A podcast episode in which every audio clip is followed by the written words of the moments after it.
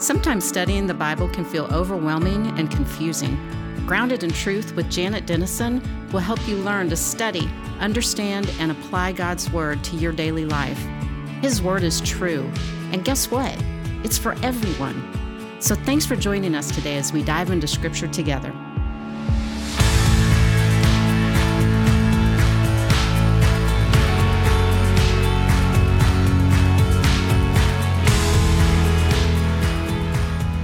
Welcome to lesson seven of the study of the book of Romans. Today we're going to look at chapter four, and there are 25 verses in chapter four. This chapter is about the old covenant faith. And you will notice in this week and next week that the apostle Paul is going to begin to marry the old covenant with the new and intertwine them as only Paul can. And so I hope that you will pay close attention. At first glance, it may seem like this is not something we really even need to think about. It's not near the problem today that it was back in the first century. But I will explain to you, think past the issue to what the issues would be today, and you will find principles that Paul gives for determining how to develop a theology out of what we may have always heard was true, but never really thought about why. And so when we study Paul's letter to Rome, we have to remember that Paul was a theologian evangelist. He had a lot of experience explaining to people why, uh, as he went about his missionary journeys, why the old covenant was so important to the new. The Jewish people tended to think the old covenant still mattered just as much and in the same ways it always had. The Gentile population thought the new covenant was all that really mattered and had no real interest in Jewish history. It was very hard for those two groups of people to worship together and, and think the same thoughts and be unified. Paul, coming from his background, was able to do that. And so, even though Paul had never been to Rome, he knew Rome. He had heard about their reputation, but not only that, he had dealt with these problems his entire ministry. And he was prepared to explain why the new covenant and the old covenant were so important to combine together. Chapter three ended with Paul writing or is God the God of the Jews only? Is he not the God of Gentiles too? Since there is only one God who will justify the circumcised by faith and the uncircumcised through that same faith. Do we then nullify the law by this faith? Not at all. Rather, we uphold it. Now, in chapter four, Paul is going to prove that what he had just said in verses 30 and 31 of chapter 3 was truth. So, from past experiences, he wrote a phrase that would prove to the circumcised, which is another way of talking about the Jewish people, that he had been correct in verses 30 to 31. And that is Romans chapter 4. Paul's technique is brilliant and the one he used throughout his ministry. He in some ways could have been a lawyer, you might say. He saw the whole big picture and learned how to weave a person's thinking to bring them to the point he wanted them to understand. It's a lesson for all of us today. Uh, whenever you find yourself in an argument over theology or uh, someone wants you to defend your faith, the best way to do that is always to use the truth of God's word. I like to say, let them debate God rather than you. And that's why we're called to know Bible. No one was better trained in the scriptures, Old Testament and the new ways of thinking than Paul. So Paul defends his point by saying, What then shall we say? That Abraham, our forefather, according to the flesh, discovered in this matter. Paul goes immediately to the father of the faith, Abraham, in Romans chapter 1. And he said, Okay, let me prove my point, beginning with Abraham.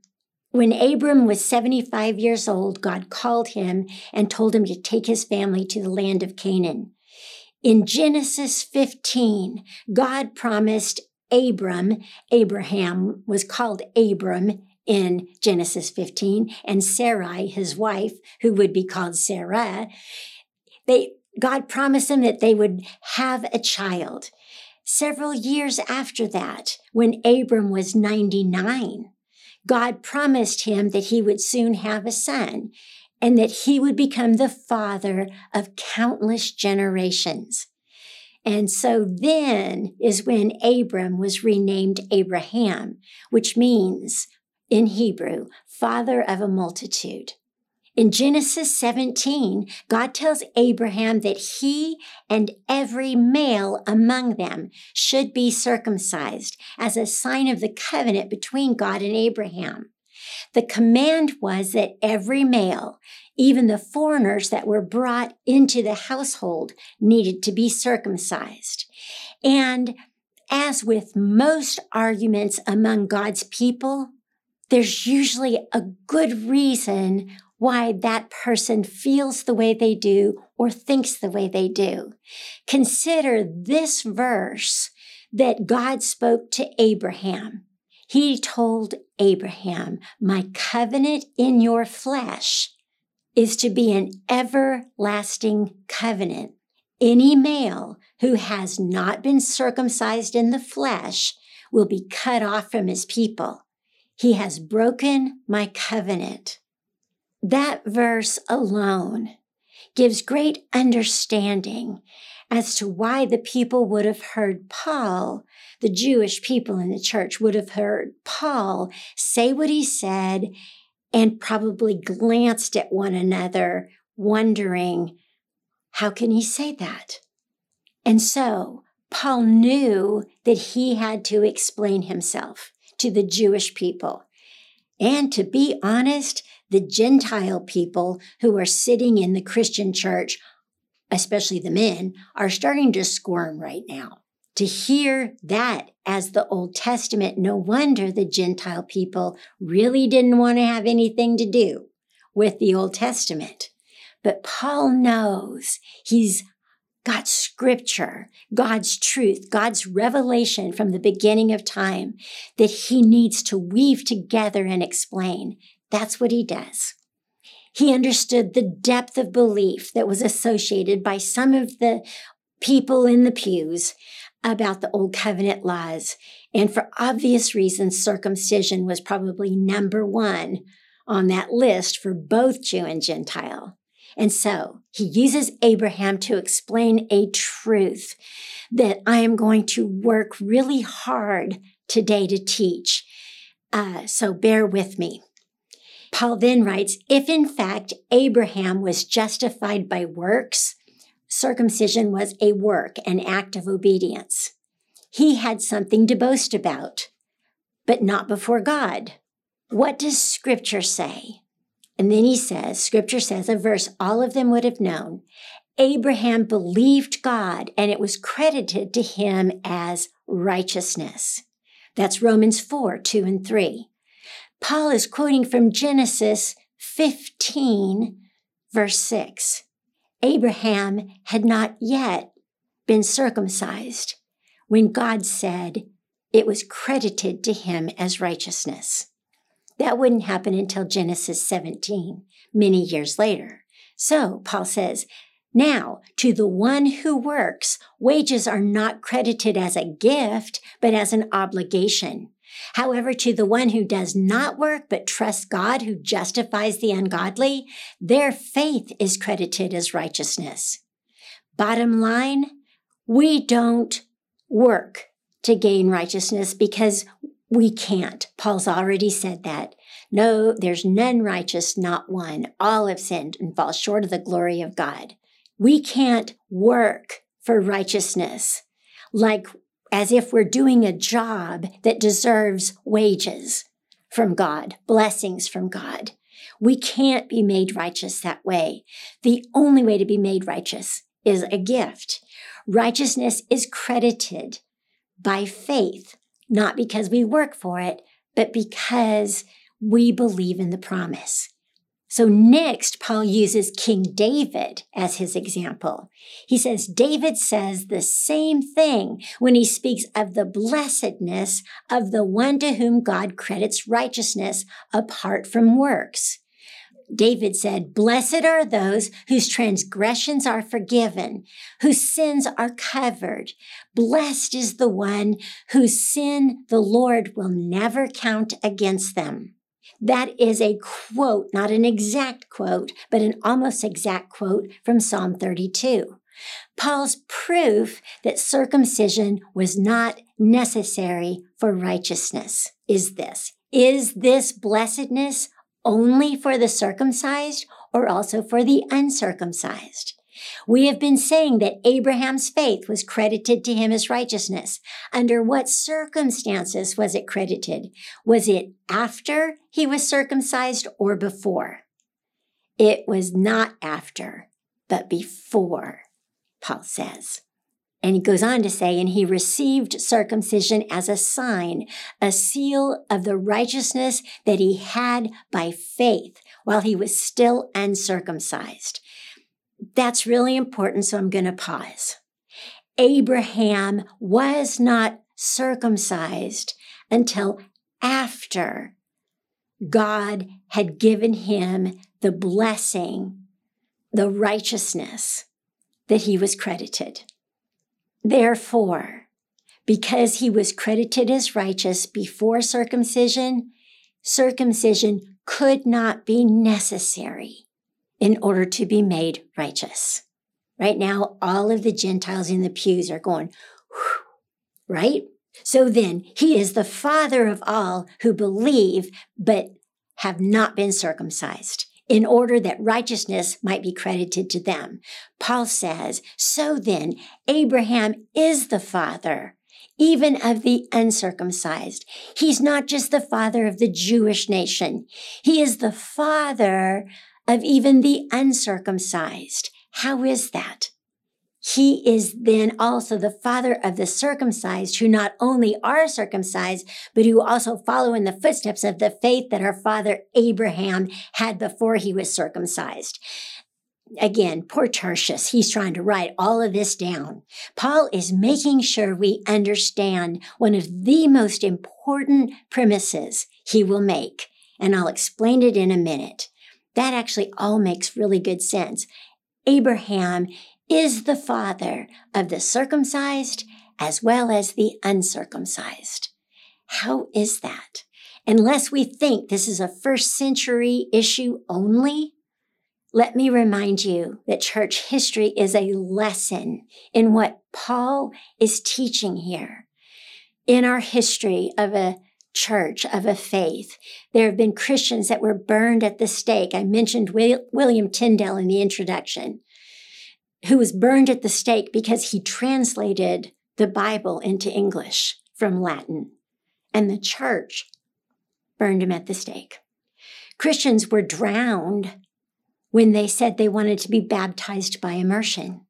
We called that group the Anabaptist. The Baptists are born from that group. There were bylaws in the first church my husband and I ever pastored that said the preacher was required to use a King James Bible, as if the King James Version was the only version that could be the Word of God. My husband had to go buy a King James Version Bible to preach out of when we went there. And actually, just to throw this in, I teach out of the NIV for a reason. The NIV is a Bible that was put together from the best of records we had. Uh, better records than was used to translate the King James Version. King James Version is published with some theology uh, built in through the way it's punctuated and emphasized. So there was some Anglican theology that was inserted into the King James Version.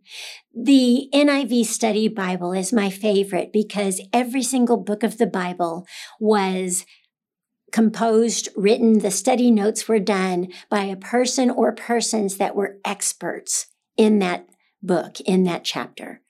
And therefore, in many ways, I would say the ESV and the NIV are my favorite versions of scripture to use to teach with because they are the closest to the original text.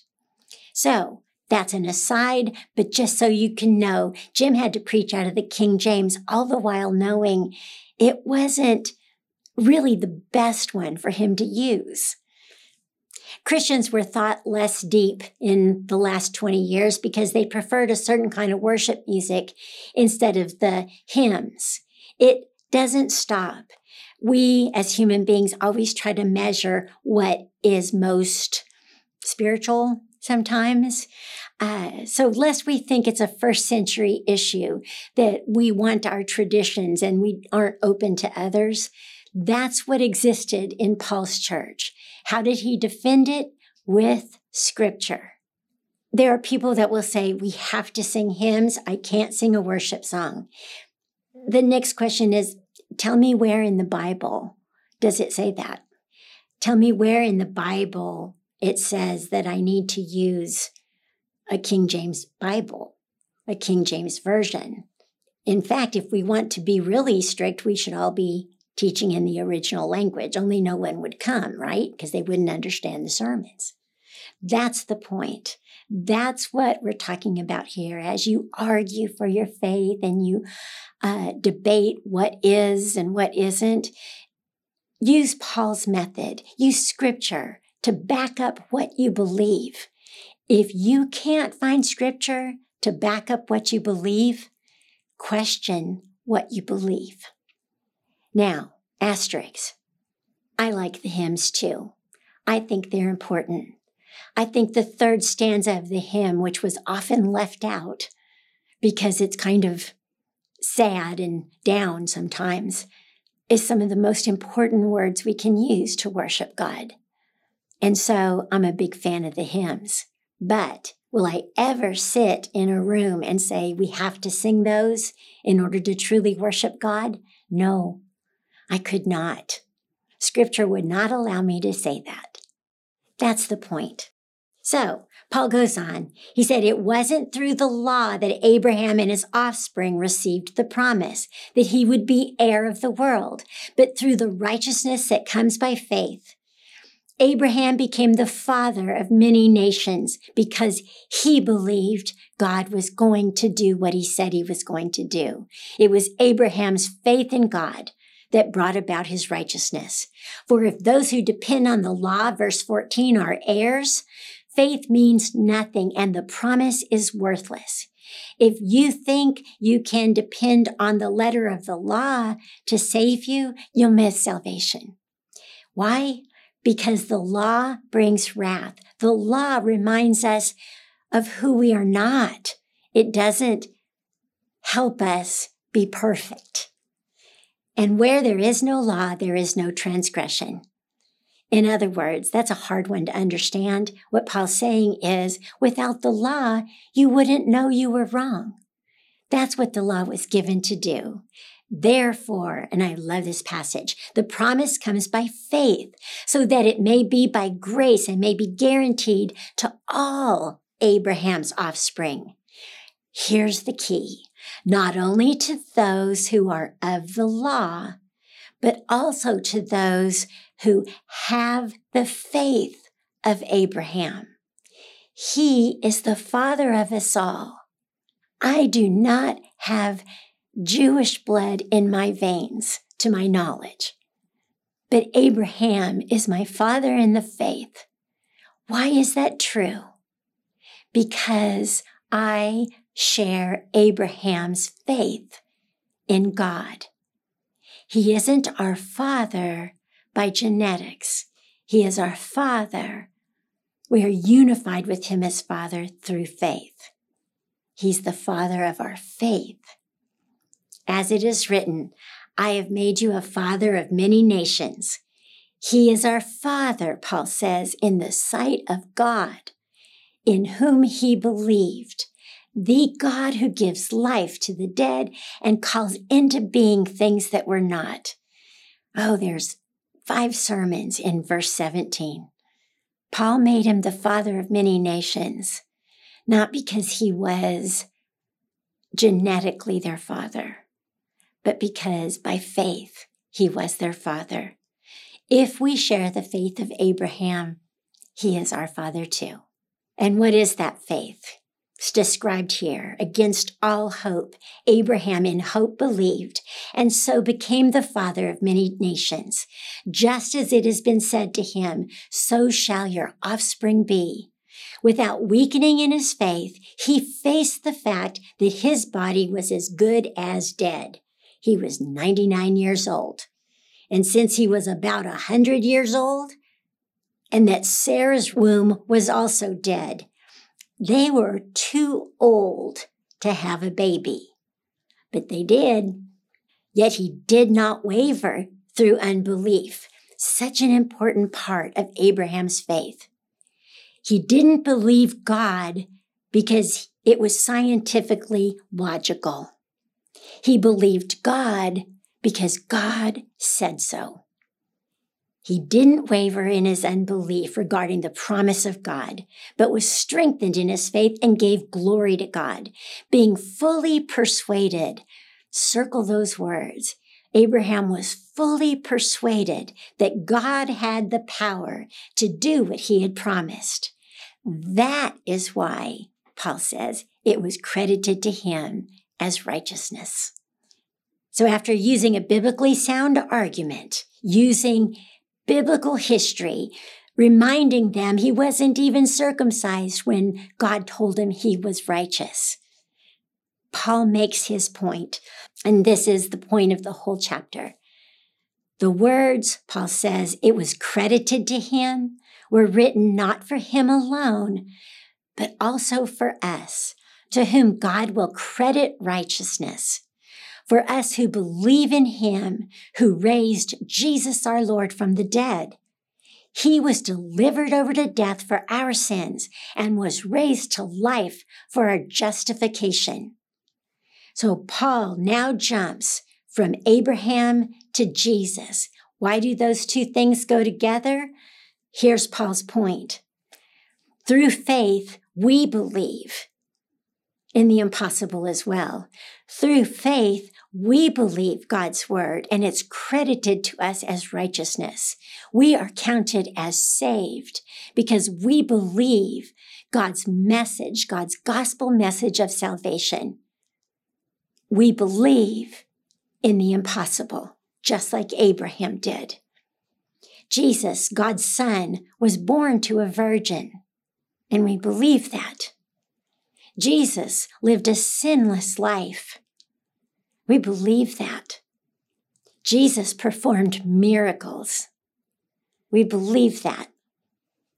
Jesus was crucified, buried, and raised from the dead. We believe that. Through our faith, we believe what the Bible says is the truth and God credits it to us as righteousness. We are made right with God, not because we walked an aisle, took classes, joined a church, learned how to pray, learned how to study, all good things. But understand, it is credited to you as righteousness. You are saved because you believe Jesus is who he is revealed to be in God's word. You share faith, Abraham's faith, and your faith is what is credited to you as righteousness. That's why we are justified. That's why that when we stand before the Lord on the day of judgment, God's going to look at Jesus and say, is this one been made innocent? through their faith. And Jesus will look at his dad and say, Yes, this one's mine. Understand why you're saved. Count on it. And realize that from the beginning of Genesis 1, to the end of Revelation, one thing has always forever been true. People go to heaven because they believe the word of God and it's credited to them as righteousness. Later, Paul will say, those who believe on the name of the Lord Jesus Christ will be saved. If you haven't entered into that belief in the impossible grace, goodness, and provision of God, then turn off your computer and tell the Lord you're ready. Tell him you know you're not good enough to get to heaven on your own.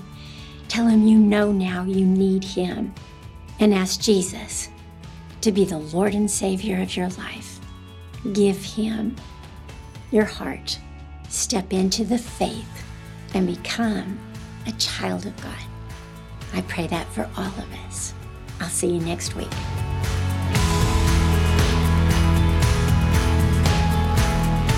Hi, everyone. Thanks for listening to the Grounded in Truth podcast. If you would like to receive our studies in your inbox each week, you can subscribe at foundationswithjanet.org. We would love to help you study God's Word. Each week, Janet talks about how to apply Scripture to your daily lives so that you can live a life that God is able to bless. We know you'll be encouraged as you build your life on the solid foundation of God's Word. Again, to subscribe, just go to foundationswithjanet.org. We'll see you there.